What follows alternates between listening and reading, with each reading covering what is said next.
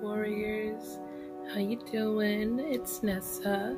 So I just wanted to talk off the cuff, um, just for just for you guys, just a message for the listeners out there, and give an update on what's been going on with me for the past few weeks.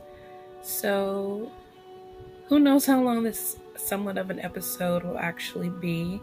Um, and if you don't know me and you're just listening, just joining in, I'm Nessa.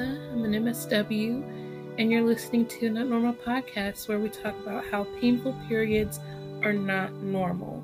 We center on endometriosis and creating a safe space for those suffering with it. You can catch the other episodes and the actual episode three after this kind of a message thing.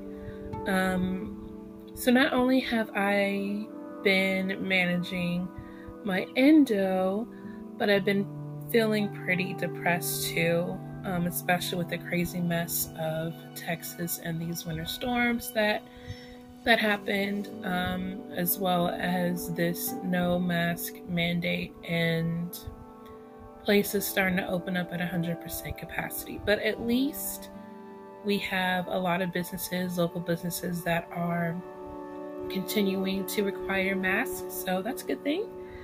Um, so all of that is traumatic, and all of what happened during the storms was very traumatic for me. And it really made me think of how many marginalized, oppressed, and minority citizens of Texas didn't have the access to the necessary medical care that they needed um, when the power went out. And it really made me think of those who were stuck in their homes, unable to leave, and having to manage things alone. I had to do that for the first few days, you know, managing things by myself, just me and my pup, um, until I went to a friend's house. I just had to make the decision to just brave the roads, get up, and get out there. Um, and although their place didn't have power, it was definitely much warmer and it was better than, you know, just being by myself. It was just a lot easier to not being alone. If you are unfamiliar about what happened a few weeks ago, Texas decided to turn off power from millions of individuals in an effort to save the power grid. Um, the temperatures got super low it was very, very cold. It snowed, and Texas infrastructure just isn't um, prepared for that. Um, the plan was to enact rolling blackouts, which states like California do with proper advance notice, and things, you know, go as they should for the most part. Um, but for Texas, they underestimated their actions and caused a man made quote unquote natural disaster. People were heating their homes, you know, due to the cold, just like they would cool off their homes in the summer when temperatures rise over 100 degrees. But Texas didn't winterize their grids. And due to previous made agreements and other political fanfare, um, Texas wasn't able to borrow, you know, in a sense, power from other entities. This caused a week of power loss for some people. Water pipes burst in homes, fires erupted due to water heater explosions, and if you forgot, we are still in a pandemic.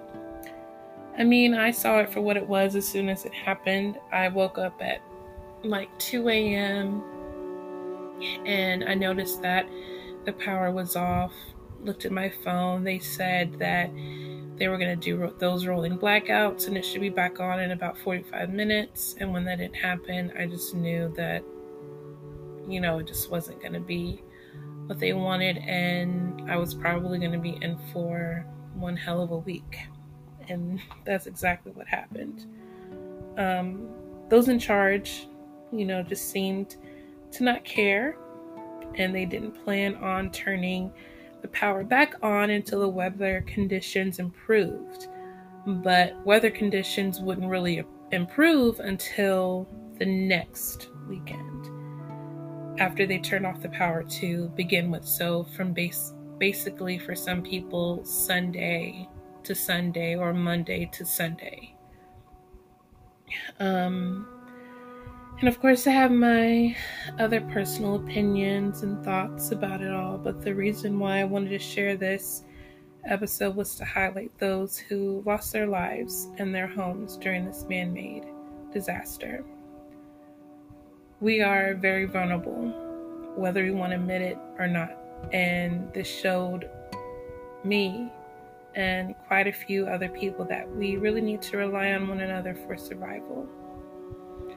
I cannot imagine those families who, you know, were already affected by this pandemic and then had to also figure out what to do, how to survive during um, a time where there's also extreme, extreme low temperatures and no power to even heat water. If they did have water, if their pipes weren't burst, um, just to do some basic necessities and, you know, them feeling like, what else am I supposed to do? How am I supposed to take care of my family during this time? And other people who are, you know, in charge aren't helping. And especially for those who are elderly, those who need power to survive, who are on oxygen, who, who just, who, you know, need care and need,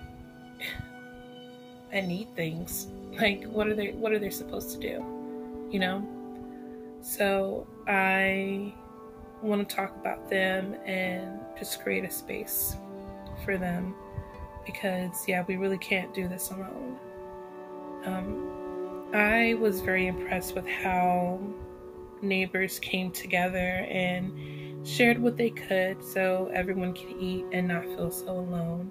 Um, the friend that I was staying with, um, their neighbors, you know, came out and you know, saw us trying to make food and, you know, brought over what they could. And despite it being really awful, um, you know, we all made it work. Um, it was a shock to see that some people didn't lose their power at all or not for very long. And the experience for them is like eons away from what others experience in it. I mean, it's quite shocking. Um, I know that on this podcast, one of our goals is to highlight community and the need to share with one another about what we go through. Those who died during this time because of the neglect and the lack of preparedness, you know, didn't have what they needed. And they couldn't get to it even if they tried. And that's really heartbreaking. I don't know about you, but that really put some things into perspective for me. We are one another's keeper. We got to stay together and stick it to the man, so to speak. And if you are listening and you were a part of what happened in Texas and things still don't feel quite right for you, you are not alone. It's still taking me a moment to get back into the swing of things, but I wanted to share this with you guys as a start on getting back on track. Uh, remember to be gentle with yourself and have some grace and do what you can. This is also a gentle reminder that if you need to talk to someone, reach out to a therapist or a psychiatrist. There are cost effective methods to getting help. Some places will offer sliding scale, which means that you basically pay what you can. You can also go through insurance and online methods such as BetterHelp and Cerebral are very accessible and they have so many influencers who have discount codes so i'm sure that it wouldn't be too much um, to start out with a couple of sessions i'm also really reminding myself too because again we can't do this thing called life alone shit happens but we got to keep on keeping on so, the official episode three of the podcast will happen this week, and I plan on doing episode four not too long after that. I want to thank you guys for sharing your stories with me and my DMs on Instagram. You can find us on Not Normal Podcast if you didn't know already. Um, I'm working on how to collaborate with you guys and feature a few of you on the podcast in future episodes. I'm really excited about that. Um, I'm going to be, be working on questions and finding a way to like set up a Zoom call with with you guys and just talk about things and get your perspective and hear what you all have to say about how endometriosis is affecting you, chronic illness, and everything else that comes along with it. So, again, thanks for listening to this off the cuff kind of an episode, not really an episode. Um, but yeah, I will talk to you guys later. Bye.